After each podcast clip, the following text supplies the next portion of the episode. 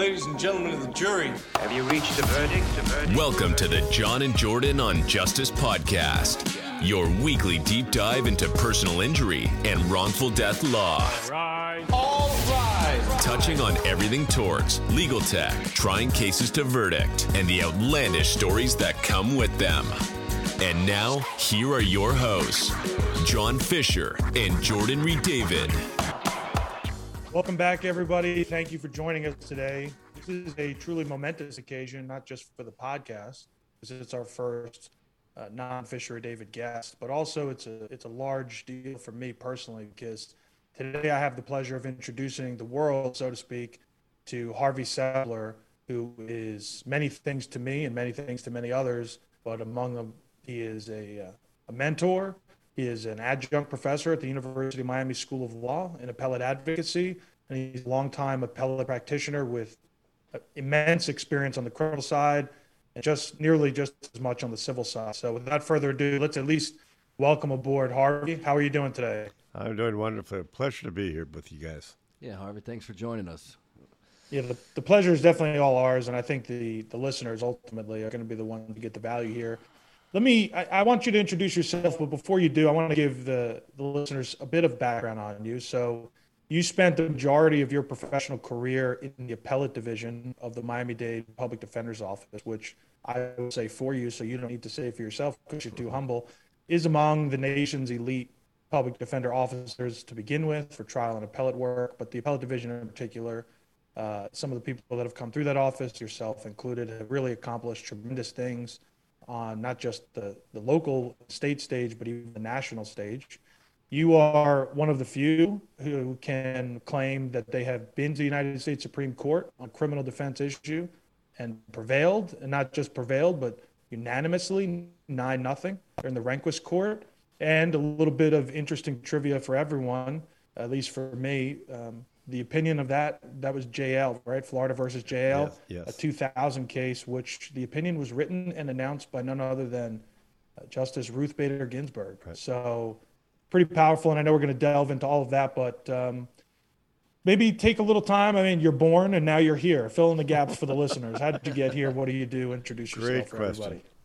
Before law school, I'm from down here, and before law school, I got a Ph.D., got a master's and then a PhD, and then I did I got my doctorate at the University of Kansas, and then I did a postdoc fellowship at Vanderbilt, and then I worked for the US Congress for just about a year. We were interning with them, and then all of a sudden the political winds changed, and everybody left Washington, including me. And so I came. My father was an attorney down here for 50 years, and over 50, and my cousin's a long-time attorney. So it was a natural thing for me to come down here and go to the University of Miami Law School, which I did do. I really like law school. A lot of people, they were anxious to get out and do things, and I absolutely appreciate that. But I was coming at it a little bit different because I was older. Right. I mean, I think I was probably, I could have been, it's conceivable I could have been 10 years older than the students at the law school. I really liked it.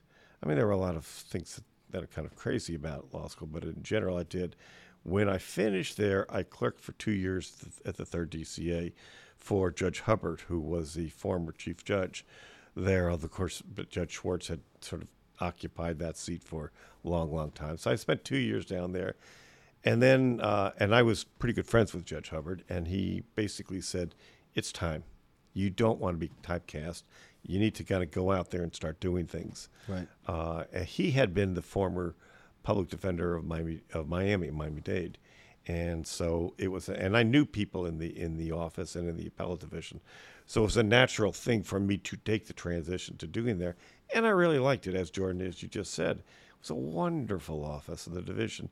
These folks are just incredibly bright, and something that I never had to deal with that you two and your listeners have to deal with is overhead, right? And scheduling and things like that. These are, they're the necessary part of practice for most of us.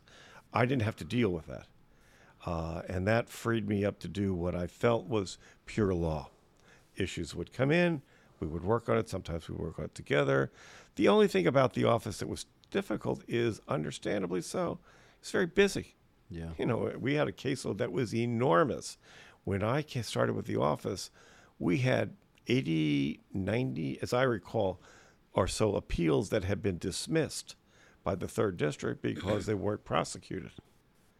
And I started, I did a seminar, which is similar to what John, you and I were talking about a few moments ago. I did a seminar for the Dade County Bar Association on appellate practice, and I had Judge Schwartz, and I had Judges Pearson and Hubbard, and I had Ted. Well, these names aren't going to necessarily mean a lot to you, but they were our finest. Bruce Rogo, Roy Black. I mean, it was just wonderful. The people that I had compiled for this seminar, it was an all-day thing. And the hook of the seminar is that you had the opportunity to take an appeal right. from the public defender's office. You weren't going to be paid, but it was your opportunity to work with some of the attorneys in the PD's office. They were our cases. We had responsibility for them, but you would do the work and you would do the oral argument and you would sign the brief. Really? So you were allowing private attorneys essentially? Right. They were essentially special assistant public defenders. At that time, we didn't really have that. And the beauty of it is, so to speak. Yeah. And that's the beauty cool. is we got rid of the entire backlog in just because of that seminar. And that was a really nice thing. Now, how many years I know you retired from that office, but how many years was your tenure? I was there for about 30 with the DCA. It'd be like 30 some years and 31 years of state practice. And in that time, plus I now do private appellate work, do a lot of civil now because it's different and I enjoy it very much. I've done something like 1,400, 1,500 appeals to all levels of court, and it's great. So I really enjoyed this kind of work. I have a tremendous amount of admiration for attorneys who can do trial work or office negotiation practice. This was the best fit for me. Sure.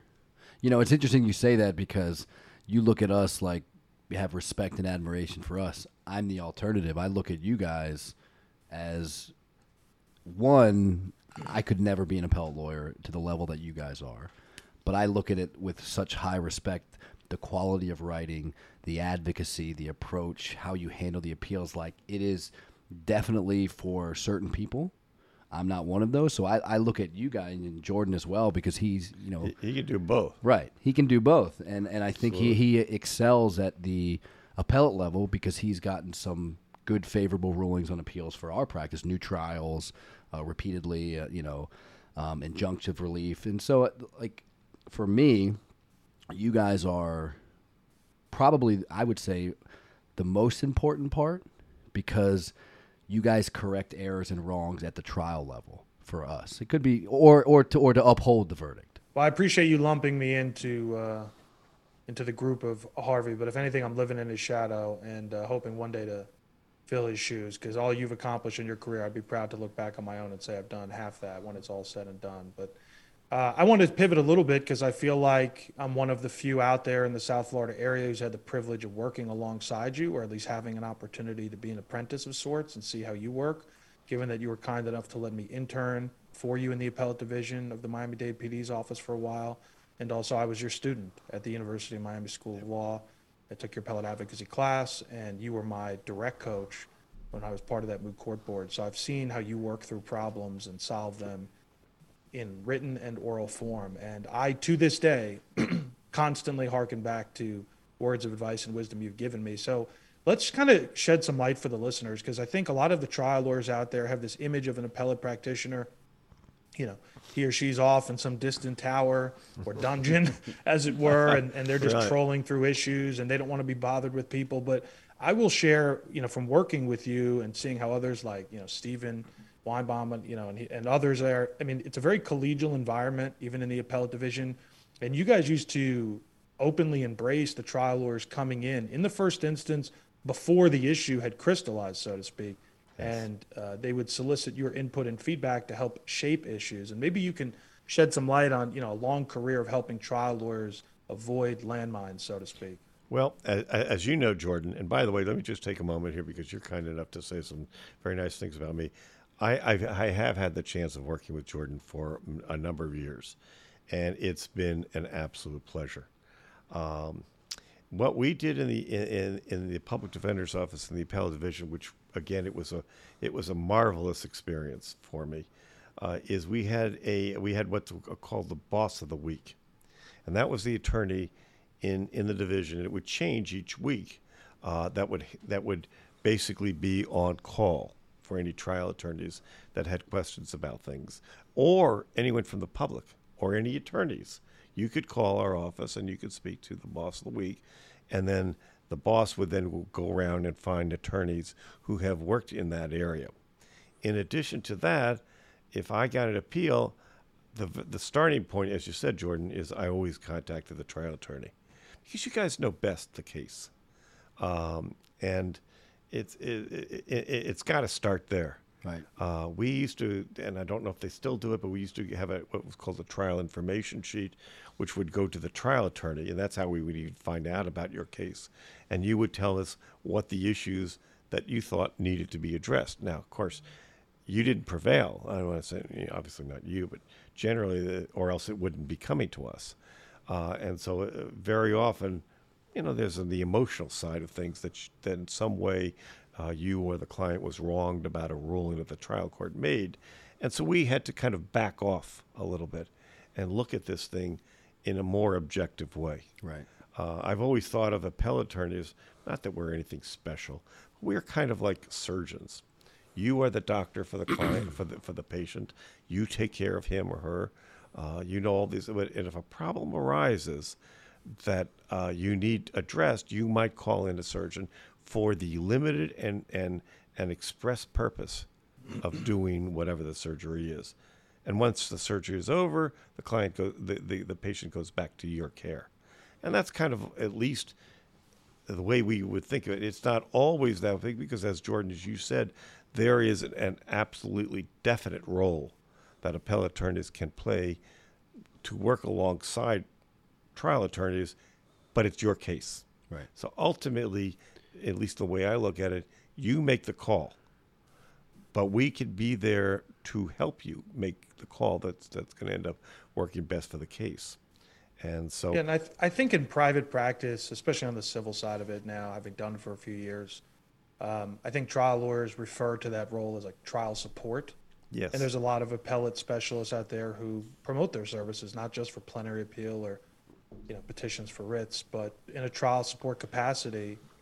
And I think what I would say to the listeners out there, if you're a trial lawyer who's a part of a small or even a solo firm, whether it's ego or fear or uncertainty of how that kind of collaborative relationship would work, I would encourage everyone out there, if you don't have someone like a Harvey Sepler on speed dial, I think you're doing yourself as a trial lawyer an injustice first. And there's definitely a trickle-down risk to your clients, because we're not the all-knowing, seeing eye. When we're in the trenches, very often as trial lawyers, we're bothered with discovery requests, or our minds are wandering about a potential evidentiary issue at trial that really is, not going to come up on appeal, but in the moment, when you're litigating a motion in limine or something, it's important to you. But your mind is not always thinking 2, 3, 4 steps ahead.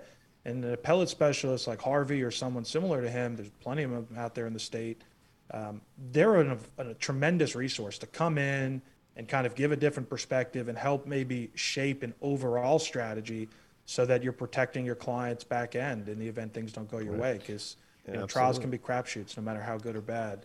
I used to, when I'd go down sometimes to the trial courts and I would watch trial attorneys, it's amazing what you all do.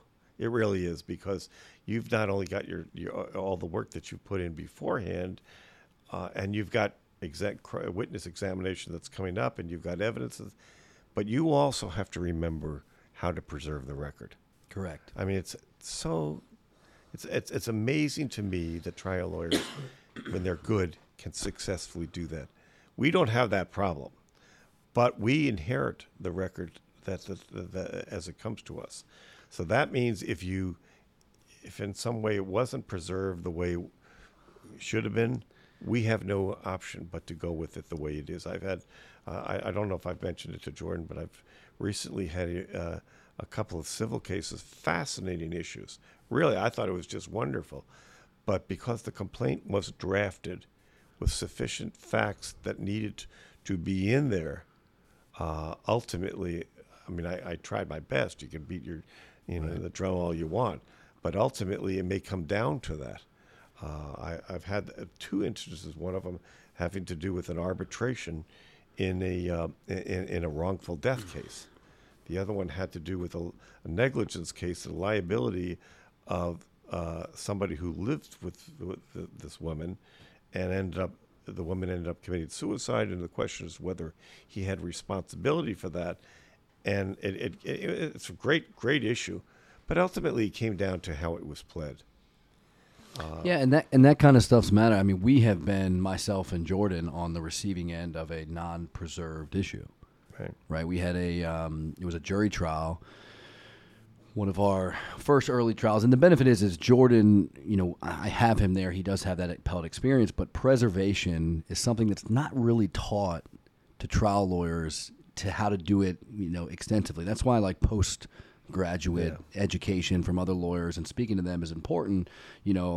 For an example, jury selection, right? This is, you always see like this is a bad issue, but it wasn't preserved, right? If you've got your panel and then you request additional peremptories because a cause challenge was improperly denied and the court keeps giving them to you until you get a denial from a peremptory request, I don't think there's any preservation of any issues. Because well, John, you know what's really funny? You bring up jury selection. The very first memory that I can recall interning in the appellate division for Harvey, I'm sitting through and he said, look, here's these couple of cases. We're going to have to brief, familiarize yourself with the record. So they're post-trial, plenary appeals. So what do? I'm jumping right in. Page 1, volume 1, I'm reading jury selection, starting with the judge's voir dire.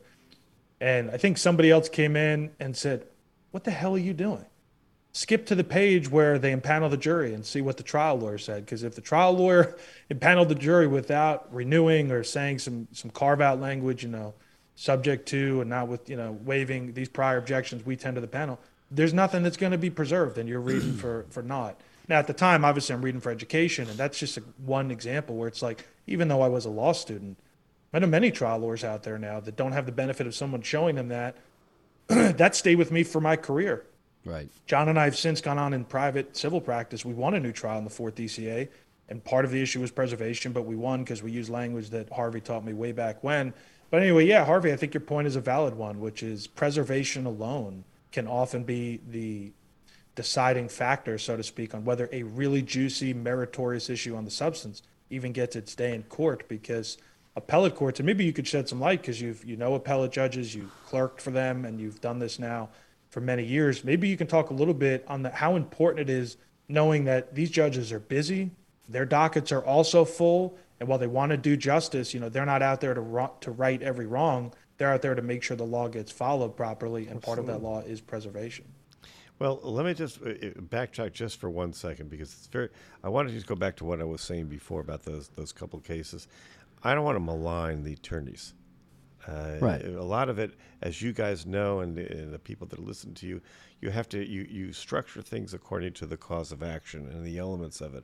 And a lot of times the facts aren't known or knowable to you at the time that you have to file the complaint. So please understand, when I was referring to this, I wasn't trying to comment that in some way these folks didn't do their job. They did. Well, yeah, but it happens. I mean, it happens. Jordan, we had a complaint that we pled as a negligent security and not a premises liability, and a trial verdict got reversed on appeal by Judge Rothenberg for that issue. And it's like you didn't really think how the facts would play out, so it happens. Which is another reason, taking it back to what Jordan was saying earlier, sometimes it's good to have somebody else in the background that can kind of give you another look to it. Now, in terms of the preservation, John, you and I were talking about this the other day. I mean, if you think about why there is that whole concern about preservation of error, it's really the way the court system was worked.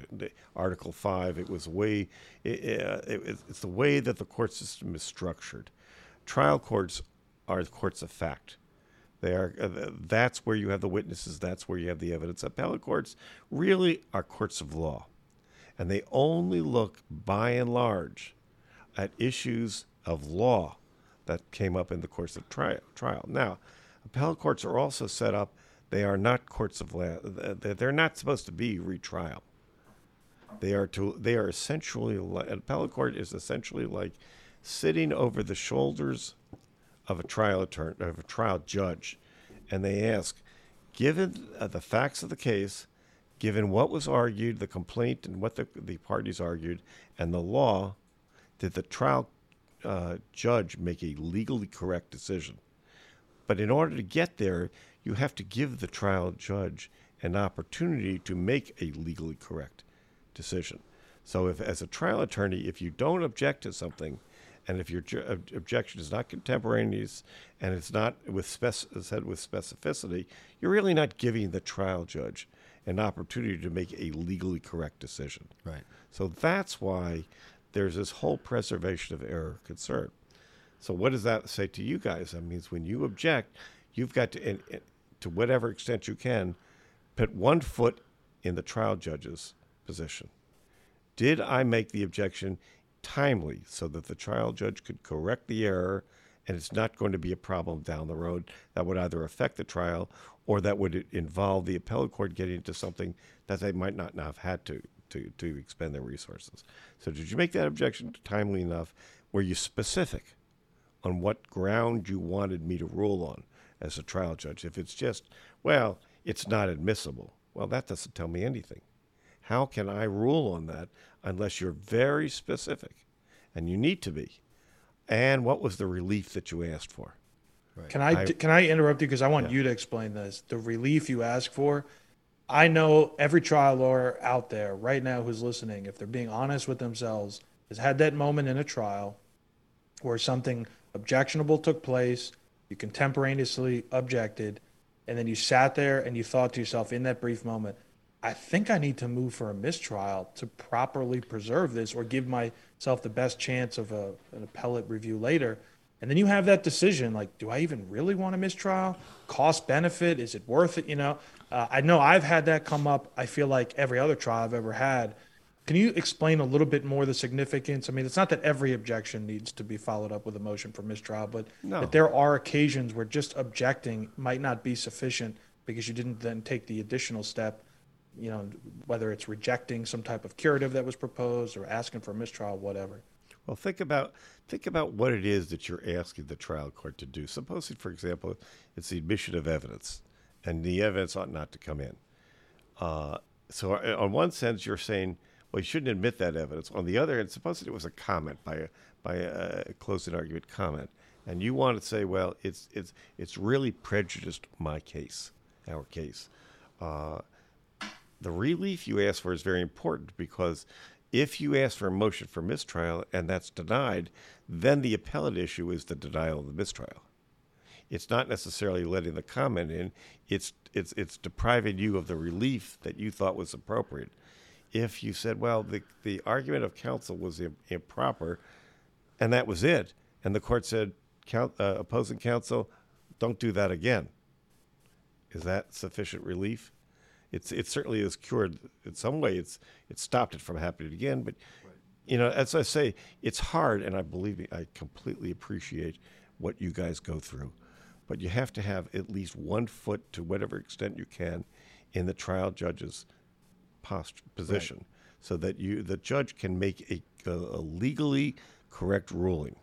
Yeah, and that's happened to me, and I share this with you, and kind of what you told me is that, like, from an appellate standpoint, you got to give the trial court an opportunity to get it right first. Yes. Right. And so when you make a timely objection, you lay it all out for them, give them an opportunity to do it right, because that's what appellate courts want. They don't want to be the ones having to come in and second guess the trial court. Correct. That they didn't get that opportunity.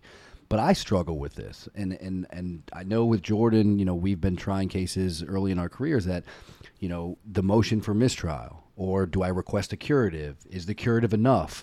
If the court says, I'll give you a curative, and then I say, well, I don't want the curative because I think it's too prejudicial, I want a mistrial. And then, well, so now you're rejecting a curative. Are you now rejecting relief from the court? And it's like, it creates these issues that I sometimes don't even know the answer to. I look at it like, I move for mistrial on everything.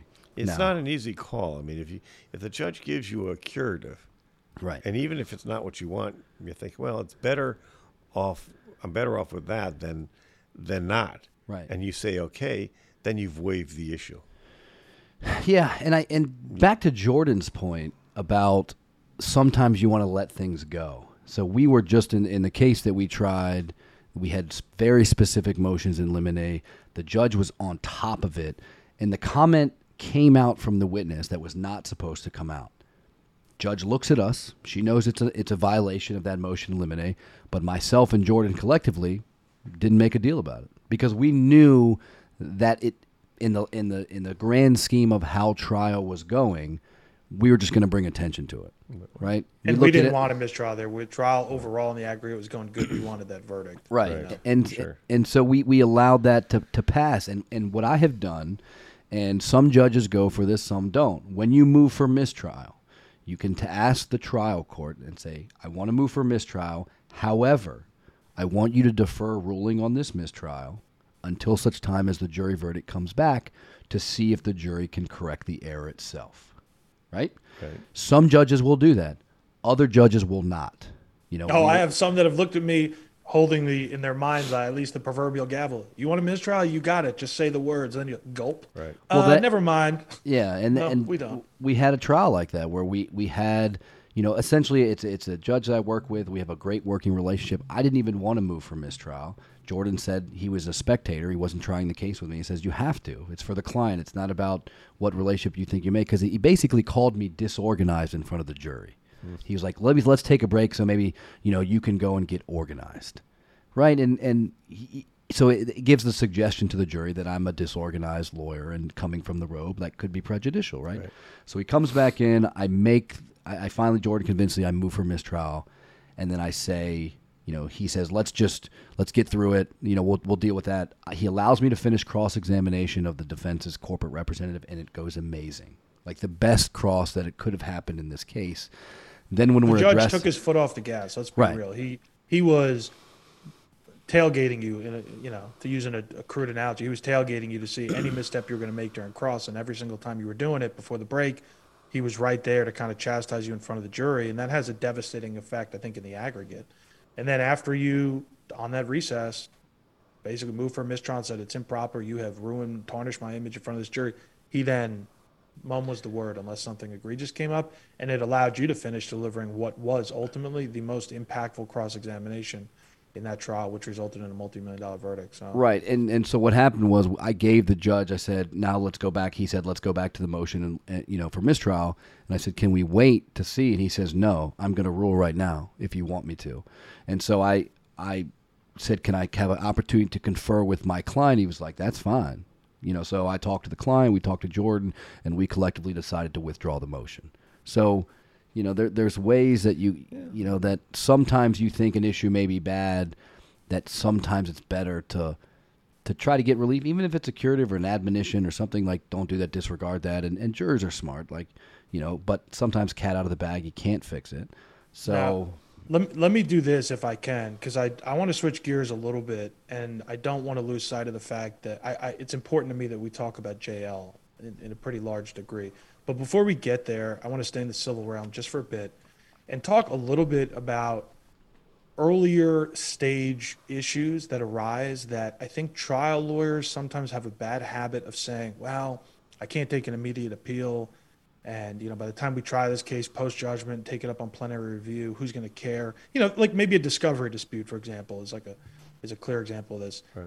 Harvey, maybe you can explain to the trial lawyers out there, yes, not every adverse ruling on a discovery motion or something warrants immediate interlocutory review. However, there are occasions, especially when you're representing human beings in a personal injury case, like, for example, let's say the Florida constitutional right to privacy is a basis of a legal objection, and the trial court, let's say you're using that as a basis to say, Judge, no, the defense can't have this discovery. When the judge just snap overrules it, grants a motion to compel for the defense and says you got 10 days to give it, no attempt to put any kind of intermediary stopgap, whether it's in camera view or anything. So I guess what I'm really saying is, in a general sense, are there some situations early on in civil litigation where some trial order things can be taken up on interlocutory review? Well, you would probably, if it's a discovery, you'd probably want to go by certiorari. Right. So the cat out of the bag type of thing. And that the test for certiorari is different than on an appeal. It's a three-part test for cert. It's a departure from the essential requirements of law, material injury, and no relief by way of appeal after the case is over. So it's a different test that you would use for cert than the non-final appeal under 9130. It's different. I would imagine that there are times when it's significant enough for you to want to take cert early on, because you also don't want to waive it. Right. And you also don't want the discovery to happen or not happen when it should. That's why I say, I mean, you all know your case. You know what's significant. That's why I was saying, John, earlier when you were talking about John, about that you and Jordan make strategic decisions. And that's really the way it should be. It should be, you know your case better than anyone's going to know it. Depending on the strategic decisions, it may affect whether a relief is available to you or not. In terms of discovery, I suppose that if it's a significant one, you could file for a cert petition in the middle to see. At least at that point, you've also preserved any objections you've got to it. Some people out there who are doing the trial stuff exclusively, they might have the false impression that I have to wait until after trial to appeal anything. And, generally, of course, that's going to be the rule. But there are exceptions to that, and sometimes, not always, but sometimes it's appropriate to do that, whether it is to protect your client's right to privacy or maybe something more meaningful, which is like, there's a trending issue that hasn't really gone the way of the plaintiff's bar or the defense bar, whichever side you're on, and you finally have a good vehicle for it. How are you going to know unless you have someone like Harvey or someone else with similar appellate experience who you can call on and ask, because I guess the flip side of any appellate token is sometimes it's strategically beneficial to not take up a quote unquote bad case and risk making, gray law even worse. Yes. Right. So there's definitely an issue of selection there.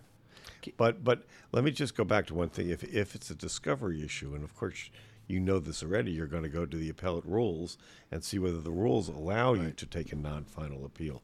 And I don't think that's going to be the case with discovery violations. So, you're talking about cert, and it probably wouldn't. They probably wouldn't offer render a decision. I don't know that that's the case. It's rare. We've done it on a handful of occasions over the years, and I think so it wouldn't necessarily have any dispositive effect on later cases. But you know what? You're absolutely right too. If the case is marginal, or if the issue is marginal, you're in it for the long haul. Right. It goes beyond your case, and so you need to pick and choose. What are the best cases to take up? You obviously want to do the best for your client, but there may be times where the law is not entirely clear, and this isn't the case to bring it to the court to make it clear, because the facts of this case make a good decision less likely. Can I ask you guys this question? Because you guys are both appellate lawyers. What I tend to see as a trial lawyer is I have a very visceral reaction to what happened in a trial, and then you get the transcript, and on a cold transcript it doesn't come out as bad or as egregious as it's felt to me at trial.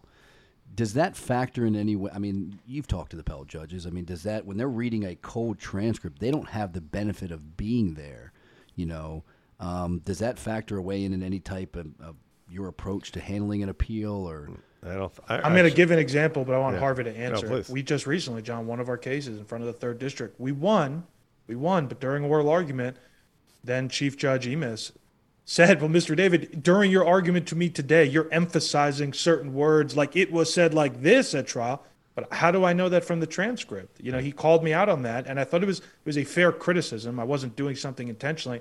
I was at trial. I knew that's how it was emphasized, but this goes to John's point. So, Harvey, maybe you can explain. Well, that's actually it's a great question. It's a great question. And the answer, of course, it's going to be interesting to see how Zoom trials affect that whole scenario, because now they can actually see. But it's a legal error, and the court uses a reasonable person standard to see what the effect would be. And that's why when your trial and opposing counsel makes an argument, and closing argument that's improper, you need to say, not only I object to it, but here's why, and here's what it can do to the jury. Here's what a reasonable jury, how they would likely react to the argument that you just made. That helps the appellate court. Okay. Because now they can see, well, you know, obviously this could has the potential of affecting how the jury would feel. I mean, I'm doing an appeal right now, commercial appeal, and without getting into the specifics of it, the clients, are they've been really harmed by this action, and they've been wanting to appeal this. They are wanting to do it, and they've been wanting to describe it in a certain way, but I have to kind of keep myself back from the emotion of it and just look at it as a purely legal issue. That's why the analogy to a surgeon coming in is so important, because they're coming in no matter what position the patient is in terms of what he or her his or her background would be or anything else that might be going on with that patient. They're coming in for a specific purpose, and it's a very discrete purpose. And they know that once I resolve that purpose, that patient goes back. And it's the same way here, unless, of course, you're talking about having an appellate attorney that you consult all the way along. We come in to help you resolve a specific purpose, and that's all. Yeah. Yeah, and oftentimes I've learned, I say the hard way because I don't know any other way to describe it, but you fall flat and you get yourself up and you do better the next time. Fiery or emotionally charged language has a place, and it's not in an appellate brief or oral argument. I agree. I know that when I clerked at the court, we would sometimes go down and watch the oral arguments. And there were trial attorneys, again, I'm sure they were excellent trial attorneys, but they would argue to the court as if they were arguing to a jury. But of course, appellate courts aren't courts of fact. Right. And the equities has a different meaning on appellate as they do in trial. And appellate judges, I don't think they particularly like that. Yeah. They don't like. Nor, on the other hand, trial judges, when you argue to trial judges, they're interested in the law, but they are more involved in the case, and so you can make a more impassioned plea to them. Ultimately, their decision is going to be on the law, right? Hopefully. Yeah. Now, I know most trial lawyers out there. I think I speak for most trial lawyers when I say oral advocacy is what they emphasize most in terms of skill development and all that. But you have the obligation, I would say the responsibility as an appellate lawyer, to be compelling in oral and written form. And as someone who's seen how you draft and so detail-oriented, and you have a very good ability, one that people in CLEs talk about just generally is, you should try and boil things down into plain English, make an issue simple so that anyone can understand your position. You do that better than anyone else I've ever read, and I've read some really interesting briefs by really accomplished practitioners. And I continue at this stage of my career to try and do what you do and have taught and still teach law students, which is on the written side of things, there is no issue so complex that you can't find a way to either analogize it to something more simple or find better language that can boil it down so it's easier to understand. And maybe you can talk a little bit about persuasiveness through a written brief or motion. If it gets too clunky or cluttered up with complexities, sometimes it loses its efficacy. Well, I absolutely agree with you. I mean, when I remember on the third, they used to have there was a judge, Joe Nesbitt, who was a great appellate judge. I really liked him a lot. And he used to say, well, oral argument is like you talking to your next door neighbor over the fence that divides your property. And if you can't, if after that conversation, he has no idea what you just said, you haven't really been persuaded him as to anything. I'm sure that in patent cases or some of these very technical cases, it's difficult to understand. I got it. Bankruptcy cases or other things, but generally the cases that we all they're very simple. They really My dad, who was a longtime attorney, wonderful, not a litigator but a wonderful lawyer, he used to say, well, when you're dealing with these cases, close the book every once in a while and walk away. Go for a walk, go to the gym, do whatever you need to do. And I tell my students the same way, the same thing. Just close it up for just a little while. Go somewhere else and just think, what makes this so important? Why is this such an important issue? How will it affect not only this client, but others in the client's position. If you can't be really simple about this, you may not understand it well enough. I mean, I was, sometimes you get so engrossed in things and so emotionally charged into the things that you're working on that it's hard to extricate yourself. I once heard you say during a moot court practice round to me, or maybe my teammate, but it was to us, and it was something to the effect of, everyone in the room knows why you're passionate about this position. You're the advocate, but why should I care, as the judge? And I think this applies equally at the trial and appellate court stages. At the end of the day, you have to know your audience. And if you're writing briefs or delivering oral arguments to embarrass the other side or, stick needles in the other side and humiliate them, you may get personal kicks out of it, but you're not doing anything to persuade the bench. Right. They're there for an entirely different reason. And so, I don't know, maybe you can talk a little bit about that, about, writing or speaking to the audience that you want, not the audience that you think. When I write, like when I was working on one of the J.L. briefs, the one that went to the Florida Supreme Court, the perspective is different when it went to the U.S., but in the Florida Supreme Court, I had organized my stuff where I broke it down, the argument broke it down into subsections, sections and subsections, and each subsection or each section, I always concluded. I know it sounds very simplistic, and I understand that I'm sort of taking it out of context, but you look at it like you are taking your reader or your listener or the juror or whoever by the hand, and you are walking them through very gingerly through the case. And each stumbling block along the way, you make sure that you've convinced them as to that one, so that when you get to the next one and you convince them on that one and the next one, ultimately, when they reach the end, they oh, yeah, of course, that's the answer. Because when you tell somebody what the answer is, a lot of times the hair goes up on the back of their neck, and they're thinking, well, can I really believe this person? They're an advocate for this or that.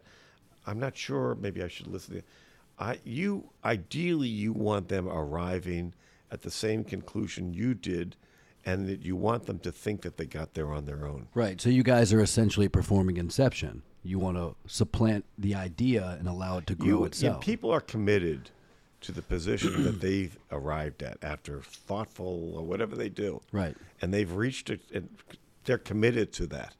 They don't really want to shake that. I mean, you can try to convince them to shake it.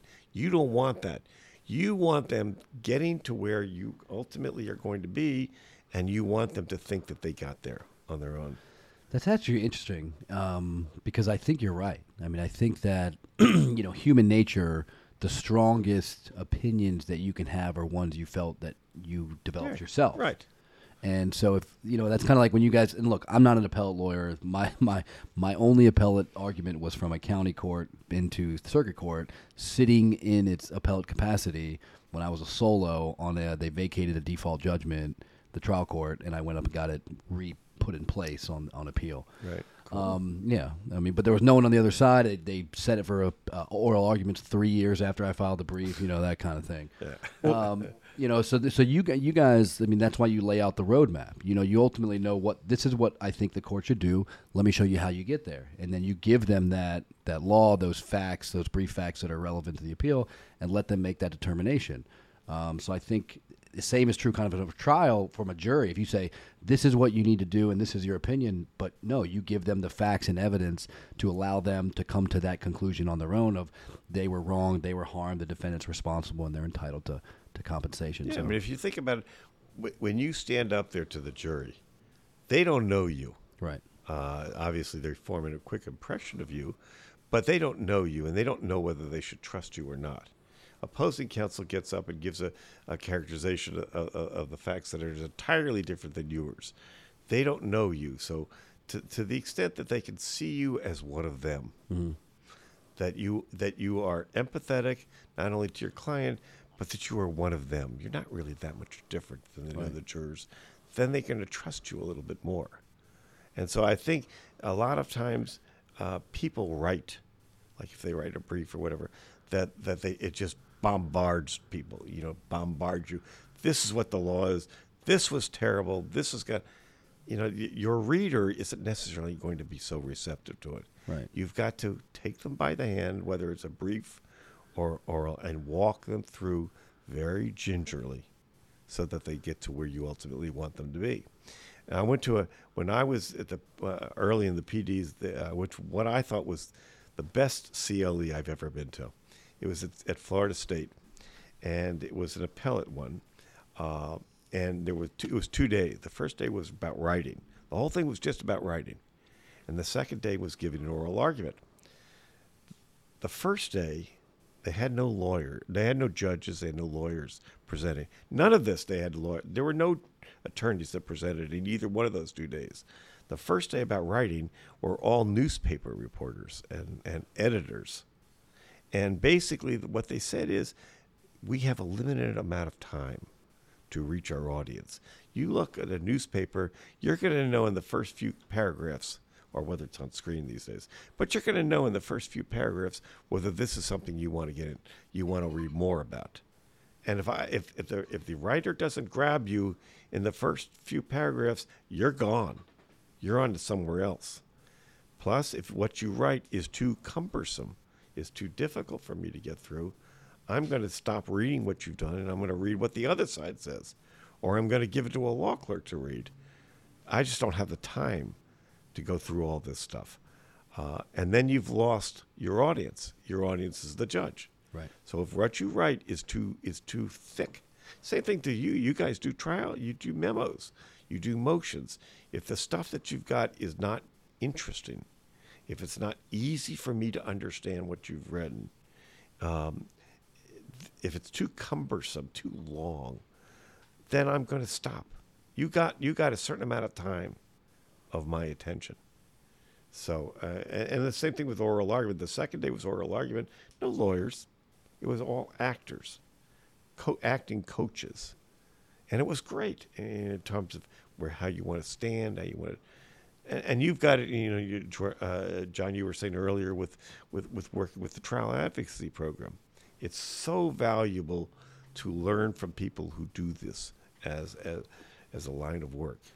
And so and your point, Jordan, I mean, with the students, and I've been fortunate enough to work with a lot of students. I've been teaching appellate advocacy for 20, 25 years, something like that, all year long. And I just like you, Jordan, I've had some opportunities to work with some really wonderful attorneys to be. And what I try to impart to them is exactly the same thing that we're talking about. You know, a number of years ago, the Daily Business Review, this was a while back now, but the Daily Business Review had done a lead article on what are the best qualities of attorneys when they come out of law school. What do we most look for when we're hiring new lawyers? And what are the things that they are best at, least equipped at doing, by and large, with the attorneys that come out of law school. And the number one, hands down thing was the ability to write. We're not talking about appellate now. I'm not talking about appellate. Just across the board, it was the number one thing that law firms look for when they hire attorneys at a law school. And it is the number one weakness that they thought that brand new attorneys have to have a problem with, is the ability to write. Writing is absolutely critical. You do it every day in what you do. All the attorneys that are working with you, you guys do it every day. And sometimes people don't give that adequate thought or appreciation to how what they write is actually going to affect their reader, the person that they're most trying to reach, because you're so darn busy. Right. Understandably so.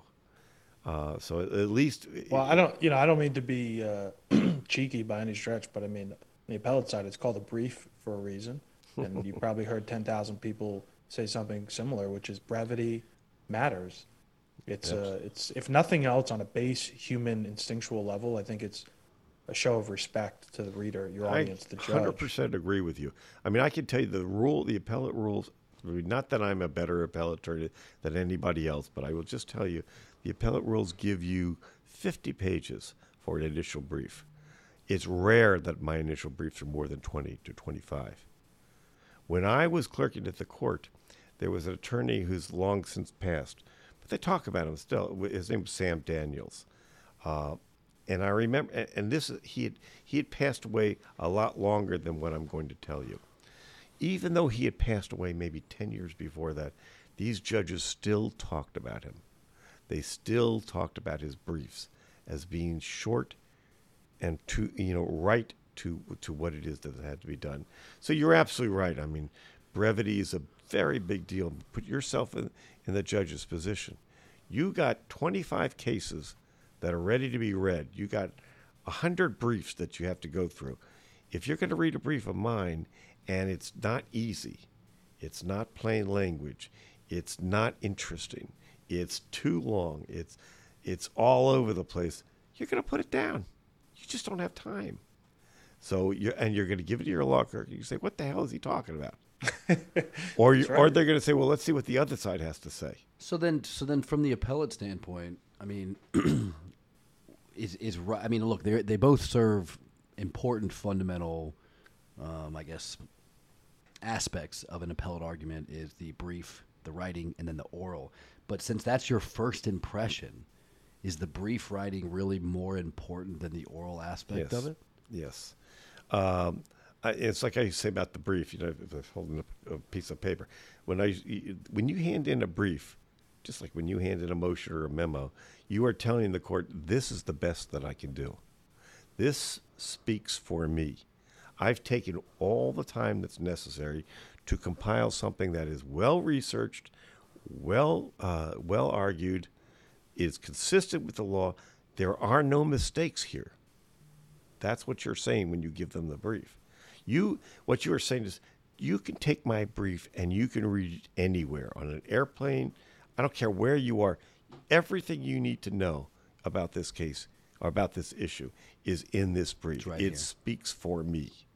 So if you hand in something that's got lots of mistakes or is too whatever, you're saying something about you. Or even too one-sided, right? Like you get slick and, you know, leave out a case that's adverse to your position, but you know it's on point. Well, it's like cases come and go. Right. Your reputation is going to stay with you for your whole career. Yeah. And you should never scrimp on your reputation.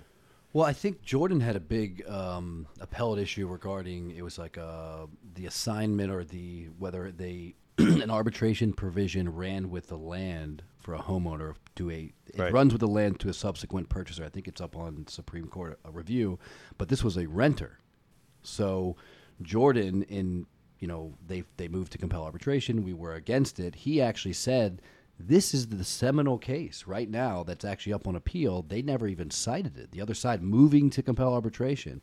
He says this is the law. They said it can run with the land with particular provisions to a subsequent purchaser, but here's the distinction because it's a tenant, right? And he had some constitutional arguments and all these kind of things, but gave them the case that the other side never even cited, and then cited a rule that was actually not in effect at the time of the assignment. It was actually a later rule, but then tried to use and apply it retroactively. So. They ended up, trial court went with Jordan, and at first, which is interesting about it is because it's in a different county, and we kind of got hometowned when we started out. But now Jordan has demonstrated this is the law, it's correct. He gave it to them, properly, cited all the cases, even ones against us. Trial court went with us and was affirmed on appeal by the Second DCA, who was the one who decided that decision, saying it did run with the land for a subsequent purchaser. Sure. So. That what you're can't run from the fight. I think is the lesson because it's about candor to the court. It's about your credibility, reputation, like Harvey said. At the end of the day, though, it's also about like being honest with yourself about do I have a legitimate position or not? Because if the other side, through mistake, oversight, or mishap, whatever, they serve you up a softball, and you can knock it out of the park, but you really know that the law is throwing you a curveball or a knuckleball. You still need to be able to hit that out of the park. And I think you just got to tell the court, I'll hit both pitches, and here's why I'm not running from it. But and the court is more likely to trust you, not only in this case, but in future cases. If they get wind of the fact that you're playing a little bit fast and loose with the facts, or you're not really citing things, or you're misrepresenting things, that could be absolutely devastating to you for your career. Yeah, you absolutely don't. The rules of professionalism are there for a reason. You deal with the attorneys in a different aspect than I do, and I know unfortunately there's too much gamesmanship that go on in appellate in litigation or in, and that's unfortunate. It goes with the territory. It's unfortunate. Right. Just you have to fight it. You know, each of the people that are working, you have to fight it because it's your reputation, man. As I say, cases will come and go, and a year from now, you'll be into something else and. That case that had caused you so much consternation earlier, it's gone. It's gone. Well, cases come and go, but state of Florida versus J.L. lives forever. So let's gingerly walk our audience through this. I'm going to tee it up kind of with some bookends, but I really want to spend some time walking through this once-in-a-lifetime experience for you. You know, most lawyers out there, even people who do nothing but appeals, will never get a case in front of the United States Supreme Court, let alone win, let alone unanimously. So let's give the jury a little bit of a tee up of the facts, and then you can drill deeper. J.L. was a case out of Miami-Dade County. It was a criminal case in the 90s where there was an anonymous tip of a black male wearing a plaid shirt having a firearm. And the police who responded saw, I think, 3 or 4 teenagers or youths. One was a black male in a plaid shirt, and they did a stop and frisk, a Terry frisk, so to speak, and they found a firearm. And as often comes up in criminal cases, the defense filed a suppression motion under the Fourth Amendment.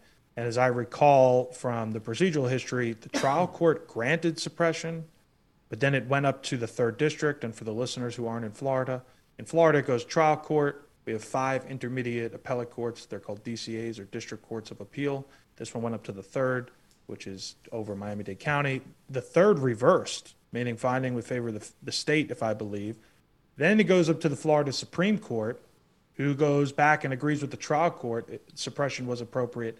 You find yourself in Washington, D.C., arguing to Chief Justice Rehnquist at the time and his court, and you ultimately prevailed in a unanimous 9-0 opinion in 2000, written and announced by Ruth Bader Ginsburg. So can you kind of walk us back? I mean, that is a once-in-a-lifetime experience. I'm sure one you haven't forgotten. So pick any point in time in the process, but kind of walk us through how that happened. Well, you know, it was a surprisingly simple case.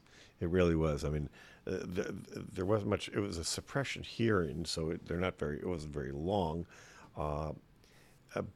It was simple, and basically, you're absolutely right. What happens is that we think. I mean, I shouldn't say we think. It was the record seemed to suggest, was argued to the court that a neighbor had seen these 3 kids, and they were in a bus shelter. I don't know if you remember bus shelters too much, but it was one of these sort of plastic. Sure, they're things. Littered with personal injury attorney ads. Right, exactly. There you go. But anyway, these kids were there during school hours, and so, according to the police, we don't know because the call never was recorded. According to the police, somebody had called and said, there are these 3 kids out here. Here's what they look like. One of the kids is wearing a plaid-colored shirt, and underneath the shirt is a gun. 6 minutes later, 2 cops get down. It was right here on Miami Gardens Drive on 27th Avenue. 6 minutes later, 2 cops get in. One comes from the front. The other comes from the back. All right, kids, up against the shelter, and they frisk them.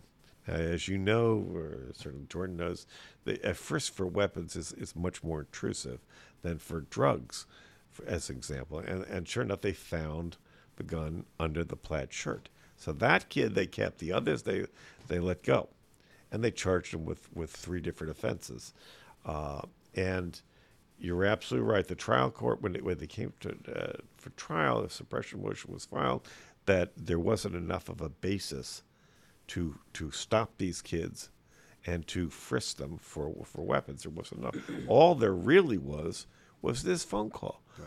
But the phone call was never recorded, and the cops never got the name of the person who called. So there might not have been a phone call, or it might have been a phone call from another cop. We don't know, and you know, I'm not making, of course, any kind of statement that cops are bad. I'm not doing that. It's just a matter of what the evidence was. You didn't know that. So, okay, so Go to the third district. The trial court had granted. State takes it to the third. The third reverses. But Judge Schwartz, who was chief at the time, who's since passed on, had made a sentence, his opening sentence, to my surprise, the law is that it's enough. And here's why that was. And this is what made J.L. so important. It was the first case in the country that had ever decided this way. Everywhere in the country, federal and state, had all said, when there's a risk of a dangerous weapon, then an anonymous tip is enough. So, for example, suppose you're driving along and somebody should say, well, I see this guy weaving back and forth in his car, but they never record the call and they don't know who made the call. Is that enough of a basis to stop the car? Well, the courts are now trying to backtrack a little bit on J.L., so it might be enough, depending on where you are. Anyway, reversed. Schwartz wrote what he wrote. I thought that was very interesting, to my surprise, because he was just a brilliant guy. So, and by the way, let me just give context. I'm only interrupting for 10 seconds because I don't want to give a criminal law lecture, but back then, I mean, still now today, but back then especially, Terry versus Ohio coming out, that being the law of the land, Alabama versus White, you're talking about reasonableness, reasonable suspicion. And back then, with I think it was Alabama versus White, was there sufficient predictive features or particularity? So that's kind of the issue here. It's not whether in a vacuum it's constitutional under the Fourth Amendment to run up to somebody based on an anonymous tip. It's what about the tip, if it's anonymous, gives you sufficient reliability to act on it. Anyway, so go ahead. And before, the state took it up. They took it up to the U.S. Supreme Court. Had it gone the other way, Florida Supreme Court. I'm sorry, the Florida Supreme Court. You got a number of decisions out of the Florida Supreme Court. They were sort of split on it, but they ultimately ruled in our favor. So then that's when the state took it up to D.C. Had the Florida Supreme Court not ruled in our favor, and had I taken it up to D.C., they never would have taken the case, because it was the first one. It was the first one that really threw all the other law out there into a kilter, because they had to get some resolution to this thing. And as I now was give context to the jury, was it or the jury, our audience, listen to me, bad habits. Was this the first time, whether as petitioner or respondent, that you had a case pending review in front of the Supreme Court or not? Yeah, I think it was. I mean, I've since had other cases that I know, Jordan, you and I worked together with Jeff DeSouza on it. There are other cases that I've taken up there, but this was the first one, I think. And actually, this was the first case out of the office that had ever gone to the U.S. Supreme Court. Can you bring us inside that office if you don't mind? It doesn't have to be the deliberative process per se, but what are the feelings, whether emotions, nerves, excitement? I mean, I'll tell you the truth. Here you are, you now prevailed statewide. Well, I'll tell you the truth. The office was wonderful. I was thinking about it. Had this been other places, the senior person in the office might have taken the case. Once the U.S. Supreme Court accepted it, and I only knew they accepted it because, and I was actually somewhere with my kids, and I got a call from a D.C. lawyer who was kind enough to want to take the case away from me so that I could get on with the other stuff that I had. That's how I knew the court took the case. Irrespective, the PD's office was wonderful. They really were. They let me keep the case. Beth Weitzner was the chief of the division.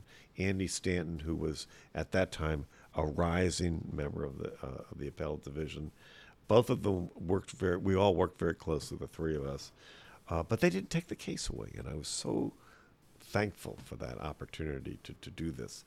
And we did the brief, and as far as the brief goes, I should tell you, this is not the only time that I've won a case where it's the first one in the country. I had at least one other case where all the law had gone against me, and I was fortunate enough to prevail on that issue. This one, it's absolutely true. In most states, federal, they had all said where it's a gun, all bets are off. And you can understand, if you will, just kind of step back for a second. What are the police supposed to do? You know, they get a call that they get a tip, assuming that they actually got the tip. Right. What are they supposed to do? And I did a lot of moot courts, as you can imagine. And I had some absolutely wonderful attorneys here who would, moot me, as it were. And they asked some really great questions that made you pause. I mean, I remember Valerie Jonas, who was one of the attorneys in our division, and now she's in private practice, had said, I'm pretty sure it was Val, had said, well, what if this involved in the middle of the afternoon, the police get a tip that there's this child, this little child that's been kidnapped and is in the trunk of a car, parked on the street in broad daylight, and they have no way of, they don't know who owned the car. What are they supposed to do? And there's, did you have an answer for that? Well, sometimes you did, sometimes you didn't. That one, well, if there's time to get a warrant, you get a warrant. I don't know the answer. Right. I really don't know the answer to all these things. It's been a long time since I've looked at this stuff. I remember there was another one who said, supposing that the police get a tip that it's not called the Gerstein Building, which is the criminal courthouse down here.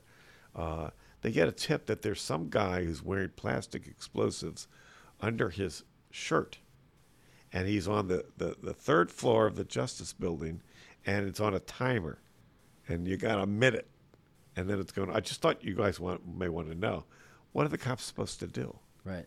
I mean, I suppose the answer would be... that's interesting you got that example, because, and I don't want to jump way ahead. No. I don't want to skip any of the moot, but during the argument before the Supreme Court of the United States, which is available, you can hear it at oia.org and other places, I think it was Justice Sandra Day O'Connor at the time, might have been another justice, who actually tossed you a similar one about a movie theater, but somebody having a bomb in there. Right. So I remember Justice Breyer, the bomb question was a very interesting one, because, and as I'm sure you guys do deal with this in your practice, you look at how far you can extend whatever the principle is that you're trying to make, how far that extends before it becomes ridiculous. Is there a limit? And I don't know if you remember from classes, Jordan, but I've often said that when you're certainly an appellate attorney, you're drawing a line in the sand. And you're saying, on this side of the line, I win. On that side of the line, I don't win. The line is made up of facts. So under this side, I win, that side, I don't. What happens if the line moves? How far can you take this line till you reach a point where the principle of law that you're espousing no longer applies? Right. The bomb situation was an interesting one, because you knew that was out there. I mean, you knew it. What are the police supposed to do? And you try to be fair to everybody. You've got a position, but you also try to be fair for the other side, because you want to understand so you can make a reasoned argument. So what do you do if there's not enough time? If there's a bomb question, what do you do? And I remember the office said, well, be very careful of the slippery slope, because if you say, well, a bomb is different because of the urgency, well, what if it's not a bomb? What if it's a guy you get a report that the guy's holding a gun on somebody? I don't know. I mean, you could think of the baby in the trunk of the car. How far can you go before you lose credibility? And the office had said, well, be very careful. I wouldn't concede anything.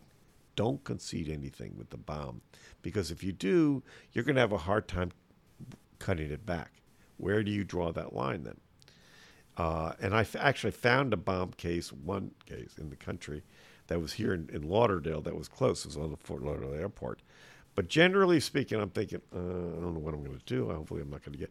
Sure enough, in the oral argument, Justice Breyer said, well, what if it's a bomb? And I did exactly what they tell you not to do, which is, well, that's a very good question. And then I try to duck it, say just whatever. And then he asked it again, and I'm trying to duck it with whatever I can.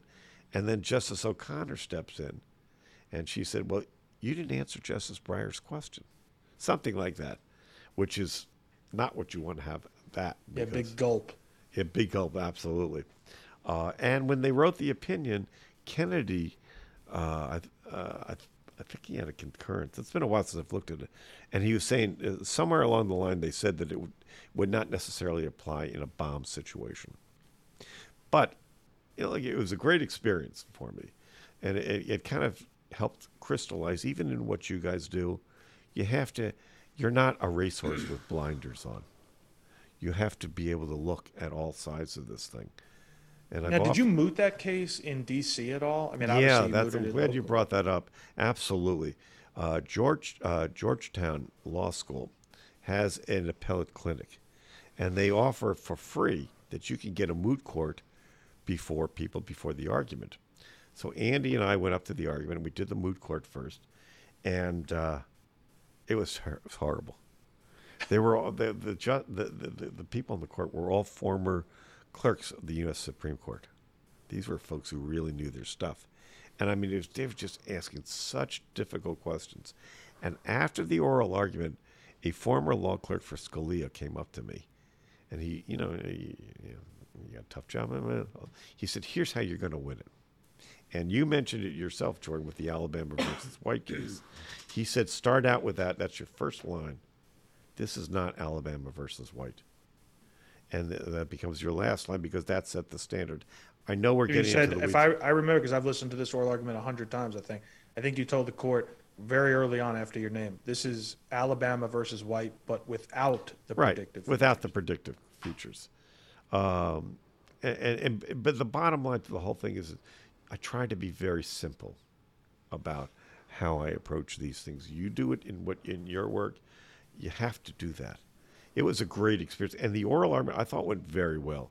As a matter of fact, I finished. You know, it was interesting. When I was in moot court in law school, and I was on the board, and I was doing my little thing, and I was so nervous, so terribly nervous. And my partner, well, she was cool as a cucumber, smart, just great. The night of the oral argument, I'm fine, and she's in the bathroom throwing up. Because I think... And I'm sure you all are the same way. You reach a point in your preparation where, you know what, I'm where I am, and this is the best place that I could be. Mm. I've done as much work as I could possibly do.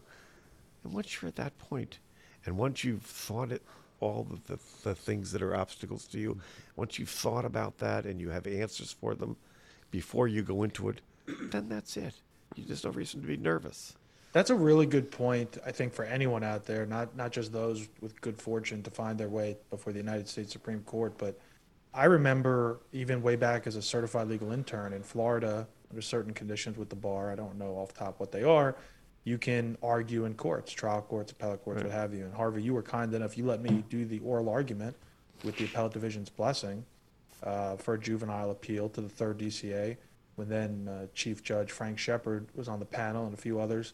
And I walked into the law library in the court the morning of oral argument. And obviously, as a student, you're letting me argue a real case. I had prepped it. There was no tomorrow. And I remember walking in and feeling nervous about the experience. I had never even been in the room before, but calm about the argument. And you look around, and sometimes there are very seasoned lawyers out there. They've got Redwells. They're thumbing through binders. They're tabbing out the record. And it made me feel like, am I doing this wrong? Should I be more nervous? And I think, to your point, because you had prepared me for that, you had always said, by the time the argument comes, you know it cold, and that's just the end of it. That's not the time to prepare. But in your case, in J.L. in particular, you had something, it's not unique. It happens in the Supreme Court with some degree of regularity, but it's unique enough for a practitioner who's been up there. You had two advocates against you, so to speak, because as I recall, the court had asked an amici to come in and argue kind of in companion with the state of Florida against you. Is that right? The Solicitor General's office. And that oftentimes happens to represent the government. And they did, and they took a much more reasoned approach than the government.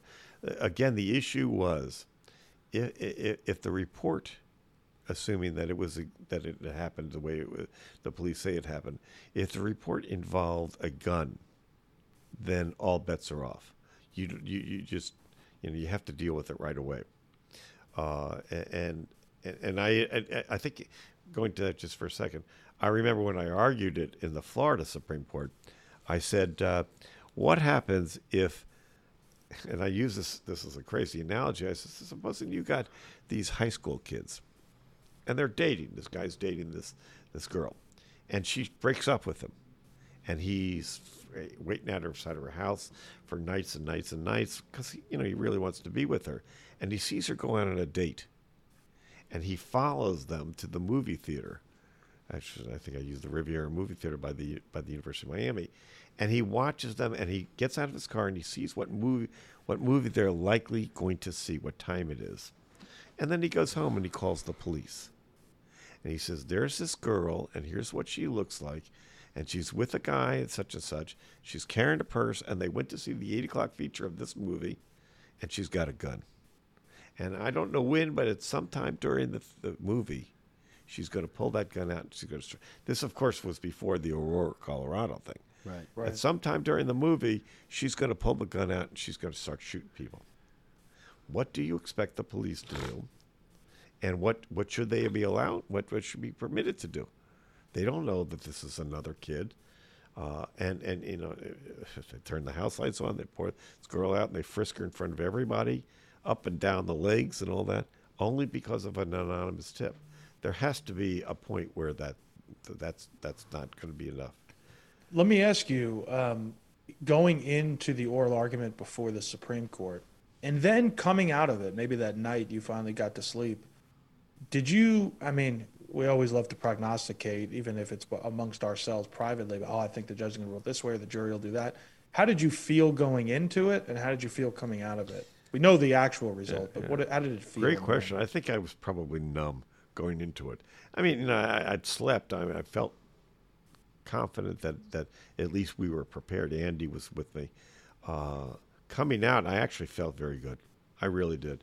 The position, just to go back for a second, the position that the Solicitor General had taken was the more reasoned approach. The state's position was, well, it's a gun. That's it. Theirs was a more reasoned, and I felt that could be problematic. But I remember coming out of the courtroom, when you enter into the Supreme Court, when you're going to argue, you enter through the side, through the lawyer's entrance. But coming out, you go through the front, you go out the front with all the big steps. And there at the bottom were all these people that were, and these newspapers. I remember Nina Totenberg interviewed me. There were all these people about our case. It's about our case.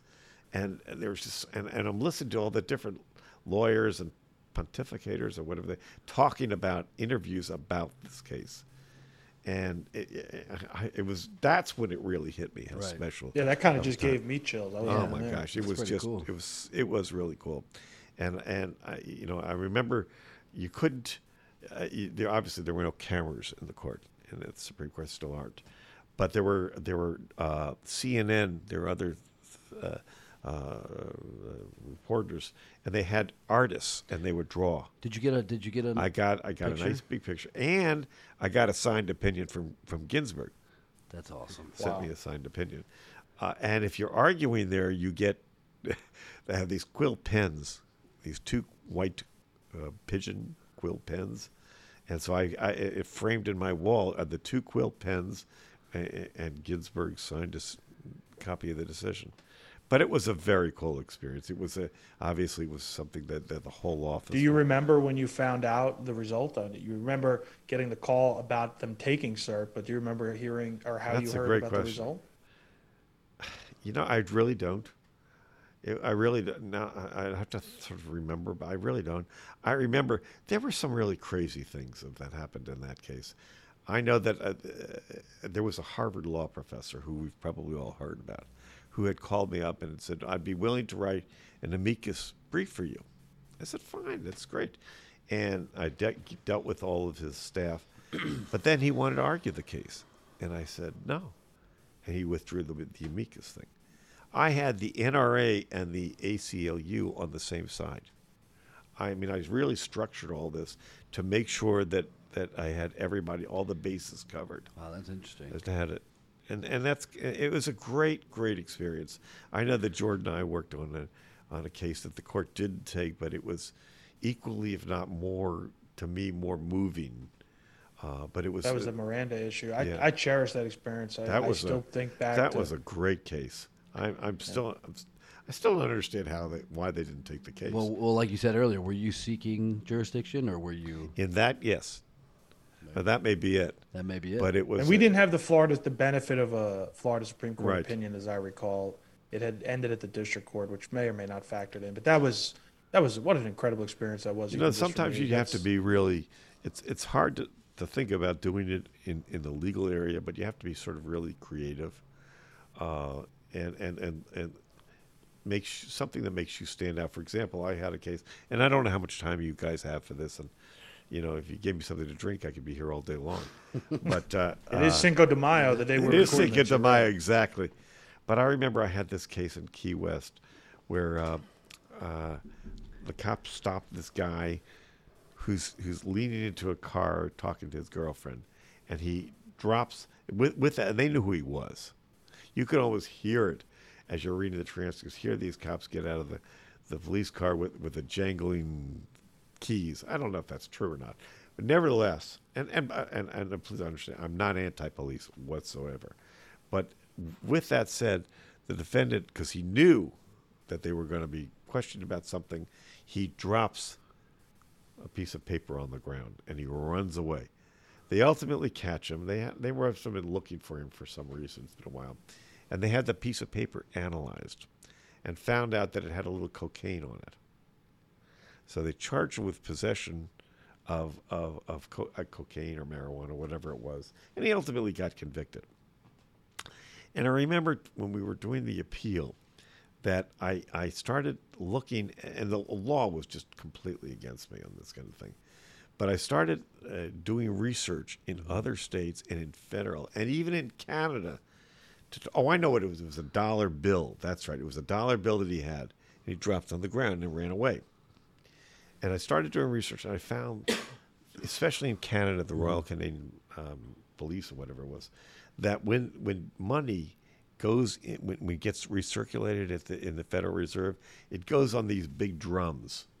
And so if you have drugs on one bill, that drug could get on the drum, and then every bill that comes after that has the potential of having drugs on there. It was really interesting.